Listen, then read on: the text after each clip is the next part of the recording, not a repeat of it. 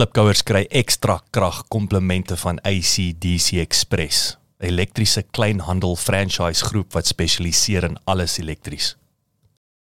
Tyd vir 'n Klipkouer kragklont wat 'n voorsmaakie is van my onderhoud met Jackie Strydom.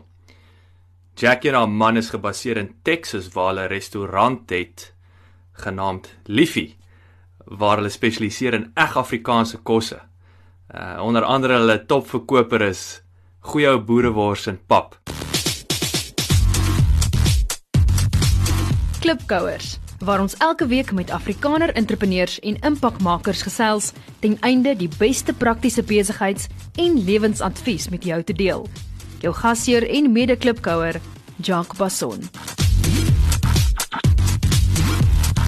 Wat is heidaglik of historiese groot pyn in die besigheid? Ek wou jy het nou genoem julle groot en net die kombuisgroot is definitief 'n frustrasie. Ja. Wat nog? Weet jy, ehm um, omdat ons in real estate vir so lank was, ehm um, is dit nou eintlik 'n 'n pyn in die gat om elke dag hierso te wees. En daarom ook nie, nie elke dag nie. Ons is net 4 dae 'n week oop. Maar ek hou baie van travel en soos byvoorbeeld die naweek was ons nou strand toe en ons moes terugkom, jy weet. Mm. Um toe ons in real estate was kon ek afvat het vir weke en ons kon gaan toer het en ek het deals oor die telefoon ge ge negotiate en geclose. Ja.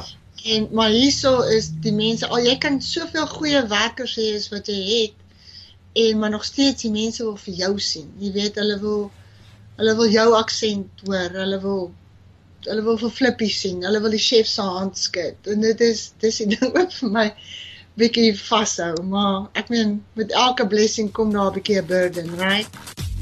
Dankie dat jy geluister het. Onthou om te luister na die volledige episode. Laat die wiele rol.